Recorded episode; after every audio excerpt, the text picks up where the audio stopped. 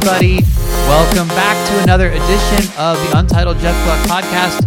I'm your host, Jeff Gluck, and today it's a 12 questions version of the podcast with Rico Abreu, who is a sprint car driver. And as you know, he used to drive in NASCAR for a time, dabbled in the Truck Series and K&N, back in sprint cars for now, but who knows what the future holds. He's still young enough to uh, make a transition at some point. But for now, uh, racing much of the season with the World of Outlaws and uh, recently completed a successful swing on the West Coast in his home track area of Northern California. But the World of Outlaws also visited Oregon, and uh, which is near where I live, and I was able to check out a midweek race there in Lebanon, Oregon. And that's where this week's podcast came from. So we have a 12 questions with Rico right now. And then Thursday is a How I Got Here podcast with the voice of the World of Outlaws who does all the announcing. So let's jump right into the 12 questions interview and see what Rico had to say. All right, everybody, I'm here with Rico Abreu. And Rico, the first question is How often do you have dreams about racing? Um, I don't know. I've I've had a, a couple. Uh, you know, usually if I'm thinking about a race or if I'm if I'm leading up to a big race, I'll, you know, obviously be thinking about it all the time, and I'll have, uh, you know, some dreams about it. Um, but I I think the biggest thing is is I'm around race cars all the time and here working and uh, on on this sprint car, so. Um, you know, it's basically my life, and it's all I think about. So, Mhm. uh, you know, the biggest thing is uh, is just the, the work ethic that these we all put into this team, and um, you know, I've I, I've had some dreams where it's you know things go wrong, and then some dreams where things go good. But uh, I don't know. That's a good question. I've never really, um, you know, sometimes when I have good dreams, big dreams, I'll uh, I'll jot them down or I'll remember them three or four days later. Um, but I don't know. I haven't had really any serious, serious dreams about, you know, racing. Uh, just a few here and there of my car, and uh, you know, maybe just sometimes I'll think about like the attitude of my car and how it feels when I'm on track, and then Hmm. um, that'll come into a dream one time. But I've never really, never really thought about that. Okay. Um, so obviously you'll be able to tell this is more of like a NASCAR question because I don't really think it'll apply for sprint cars very much. But the question is, if you get into someone during a race, whether it's intentional or not, does it matter if you apologize? I assume nobody would ever get into somebody intentionally in a sprint car race because that'd be pretty dangerous. Yeah. But if if you do have an incident with somebody, does it matter if you apologize to them uh, later? I, I think it does. Um, later on, you know, if you know if you go to make to make this after the situation, or if you run into somebody or or crash with somebody and they're upset with you, if they are or if they're not, I think it just kind of uh, it shows the level of respect if you go down there and apologize, even if it wasn't your fault. Um, you know, sometimes uh, people think things are different than you think. So um, I, I had an incident with Sheldon Haudenschild a couple weeks ago where I ran into the side of him and took us both out of the race. Um, I think it was more of a racing incident, but I incident, but I just made sure like you know th- that the water was cool when I walked over. That just more so, even if everyone was angry, you just show the level of respect by going over saying, "Hey, you know." I didn't obviously make it do, do this on purpose, but I, you know, r- took you guys out. Or yeah, oh, that makes sense. Um, the third question is, what is the biggest compliment someone could give you? I think it goes a long ways when uh, you know people that you don't think are pay attention to your racing uh, or you know what you got going on with you know your career when things start to change um, and your career can kind of go in a different direction and it, like it looks like it's going downhill based off results um, when people reach out to you and and just show their um, that they see what's going on and understand, uh, you know, how difficult things can get. But uh, I think that's the most um, shown to me is is that people who've reached out that you don't realize that are paying attention to your career racing uh, and say, you know, hey, keep working hard or good job or you know anything on on that level. But uh, you know, or winning a race, um, you know, I, I feel like uh, your your true friends or your true fans that are close to me reached out and said, you know, good job, uh, you know, just because of the people that they know the the work that gets put into this and how difficult it is, even in, in any level of racing. Um, when you run a race team at a high level, um, you know, and you win or you run good or you're competitive every night, people pay attention to that. And um, you know, I, I, like reaching out to people that I see that put a lot of work in or, or have a lot of drive and passion for the sport Mhm. um, and have success. I like to reach out to them and just say, hey, you know that that's really cool that you won or, or that you had a great run. I just think it it means a lot to those people. It means a lot when I get a message like that. Um, you know, it, it's I've I won earlier in the year, and uh, you know, like a guy like Chip Ganassi reached out. You know, I don't know if he follows my path lately, just because of the direction it's been going, where it's not NASCAR related. But um, you know, he's seen I won, and uh, he reached out and just said, you know, good job, and he likes winners. So it's, it's just cool to have something like that. Chip, uh, you know, Tony reaches out all the time, even though my relationship with him, where I see him so often, he still, uh, you know, takes time to reach out. That's really cool. Wait, so when Chip reached out to you, he reminded you that I like winners, just like he says on Twitter. Yeah, so he just said, uh, "Good job," and I like winners. It's it's uh, you know, which is really That's awesome. cool. Well, at least he sticks to that, you know. Yeah. He's always saying that. Um, okay, so the World of Outlaws comes to you, and they're like, Rico, um, we're bringing a big celebrity to the race, and we're wondering if you'd have time to like hang out with them, show them around a little bit before the race. Um, who's a celebrity you'd be really excited about to host? Um, I think it'd be really cool to bring like a, a LeBron or uh, a Steph Curry or, or one someone that's a real spotlight in the world right now. Um, just to kind of show them, you know, what you know our sport is. I think some of them have been kind of NASCAR racing and, and seen that side of it, but uh, more of the grassroots stuff. No different than them going back and playing, you know, high school basketball or playing with, you know, their high school they went to or just shooting some hoops. It'd be cool for uh, you know a guy like that to come in and just kind of see how it all goes. Okay.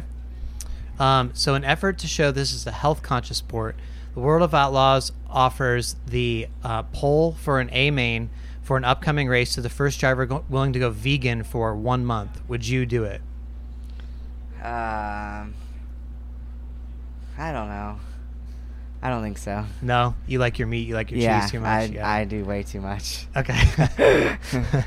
uh, okay, so now it's time for the random race challenge. I picked a random race from your career on Racing Reference, and you have to guess where you finished in this race. Okay. Okay, so obviously I don't really know where to find sprint car results so much, so I had to go back to your stock car career. Yeah. So this is from the 2015 Dover K&N East race. I finished second, and I think or third, second or third, Third, third, yes. and um, uh, the one of the Rev Racing cars won. I don't know. Colin who's- Cabre, yep. Yeah, I think he was in a Rev Racing car. Yeah, he was. He, yeah. yeah. Is he? So you, you remember this right away. Yeah. So um, my the first half of the race, my uh, uh, the the Butler built seats have the head inserts in the side for the the like the the head restraint. Um, it actually fell off. Wow. And I ran the first like because the East race there is split, so I think you do. I I don't know if it's 100 laps and you do 50 and 50, or if it's uh, 50 laps and you do. I think it's a 100 lapper or 120 lapper. You do 60 and 60. But I uh, so I ran the first half and then you get a five minute break. Well, they actually like a guy, uh, one of H Scott and the Justin Marks team, they jumped in the car and like tied my taped my headrest on Wow. my seat. And then I ended up like running second the race. I was actually really good. Marty Lindley was my crew chief. Uh, that was uh, that was a fun year of stock car racing for me. Yeah, I was just looking at some of the people you beat in that race who are current NASCAR drivers. William you Byron. yeah, uh, Byron, Yeah. Landon Cassill, Corey LaJoie, Justin Haley, Kaz Grala. Yeah. So, um, yeah, you were on it. Yeah, no, that was. I feel like that's one of the tracks that really suit my driving style when I was in stock car stuff. Uh, just the high banking, the fast rolling corners. Uh, kind of race more like a dirt track where you a lot of on throttle time. Um, I really enjoyed that race. Okay, cool. Um, who is the best rapper alive? Are you into rap at all? Oh, I, I don't really listen to too much rap. I know like, um, I don't know Snoop Dogg, Fifty Cent. Those Yeah. are all music I used to listen to. I I listen to a lot of country and uh, you know a lot of rock and roll. Okay. Who has the most punchable face in the world of outlaws? Oh man. God, I don't know. Donnie Schatz. he wins every He just weekend. wins too much? Yeah. okay. Um, so the World of Outlaws is going to bring three famous Americans to be involved with your race team for just one race as part of a publicity push they're doing. They're going to bring Taylor Swift, LeBron James, and Tom Hanks. One is going to be your crew chief, one's going to be your team owner, and one's going to be your motorhome driver. Who do you assign to which role between Taylor Swift, LeBron, and Tom Hanks? Uh, definitely LeBron, the um, team owner. I feel like just because of his um, positioning and how he's built his team and how he won all those championships in Cleveland, uh, or ch- went, went to the finals so many times in Cleveland. Um, I'll put Tom Hanks as um, the crew chief and Taylor Swift as the bus driver because she's probably a good cook. Okay, yeah. um, now, I don't know if this is a problem for you like it is for the NASCAR guys, but um, what is the key to finding the best pre race bathroom? I honestly um, go down to all the haulers, look at the nicest hauler, and make sure, ask that, the guys if they have a bathroom, and ask them if I can use it. Um, I go to Donnie Schatz' trailer a lot, and I go to uh, Jason Sides' trailer. So you just walk in and it's a family. Yeah, I just you're like, ask. Hey, can I use the bathroom? Well, I just ask and make sure. Uh, you know, that's a big topic around here because um, sometimes the bathrooms at the racetracks aren't too nice, and uh, no one likes going into a hot porta potty yeah. in, at three o'clock in the afternoon. But I go to uh, Donnie Schatz' trailer. I'll ask Scuba, his the the car chief, if the bathroom's okay to use, and Scuba will say yes or no. And if he says no, then I'll go down to Jason Sides' trailer, who usually tells me yes. That's nice. I like that. It's, it's very nice that they let you use it. Um, so the World of Outlaws has seen the highlight reel value that Carl Edwards used to bring with his backflips, and they're like, we want somebody to backflip as well. How much would they have to pay you to backflip off your car after your next win? I don't know. I, I don't know if it's more about the money than getting hurt. Uh, you know, you see, uh, I've seen the videos of Tyler Walker doing backflips after he won, and then Carl Edwards, and I there's a video of Tyler Walker tearing his ACL or something Dang. on YouTube when he does a backflip at like Grandview Speedway, and I just don't know if I could uh, really get the flip all the for, for or the motion all the way over, and uh, you know, or you see those videos on bar stools where the guys do the flips Yeah. and land halfway on their neck, and Yeah. doesn't look too comfortable. Yeah, for sure. Okay, so each week on the 12 questions, I ask a driver to give me a question for the next interview. So the last one I did was with Will Power, and I told him uh, that I happen to know is doing with you. So his question for you is um, Would you ever like to try an Indy car? And if so, would you try it on an oval or a road course? Um, I definitely would love to run an Indy car someday. I think I still uh, my goals going into my whole racing were, you know, if I had to put goals at the top that you know people dream of doing and never, you know, when you say those dreams come true, finally, I was I was always to run the Daytona 500 and the Indianapolis 500. So I definitely would like to run an Indy car on an oval. I think they put on some great racing, um, and I would like to run the Daytona 500 as well um, which I thought was going in that direction, but it, things shifted and um, you know things changed through people's career paths, and um, I still haven't given up on all that. I just feel like there's um, there's a better time later on down the road. I don't know. Um, I think uh, you know I definitely definitely if I'm gonna do an IndyCar race, it'll be on an oval. Yeah, that'd be cool. That'd be really Yeah, cool it- seeing in, in an Indy 500.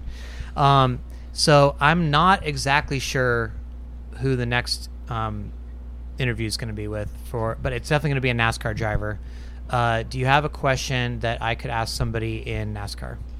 Yeah, um, I think it's um, why you know what. Ask them what they see most about you know drivers giving back to grassroots racing, as in Kyle Larson coming, you know, sprint car racing. Yes, he loves it, but if you know how he handles, you know, and how he handles, you know, justifying, you know, coming to sprint car racing, going to his, you know, his that transition and and and he makes it, you know, all work. Um, of going back and forth, back and forth, and and why some guys don't do it more. Where why Kyle Busch doesn't go run late model, more late model races, or why does you know Christopher Bell not come and run more sprint car races, or you know I know that some of them are limited, but why? Why are they so limited to?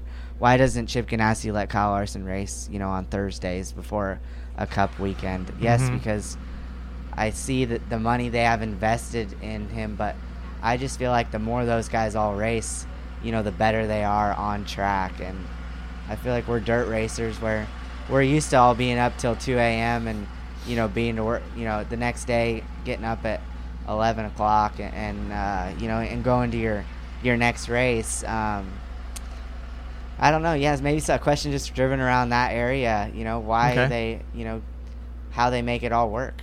Yeah. I think that's that's the biggest talk right now is, you know, is these drivers coming back and grassroots. I feel like there wasn't as much of it until you know, you had Kyle and Christopher and, and Tony doing all these races and, um, and you know they're, you know, I feel like they have such big fan bases in this, you know, in this, you know, market or this sanctioning body of the World of Outlaws or any just local races is um, they can draw so much out of this. And why don't their why wouldn't their sponsors want to be a part of you know this sport as well? You know they get so much more. You know, Yeah.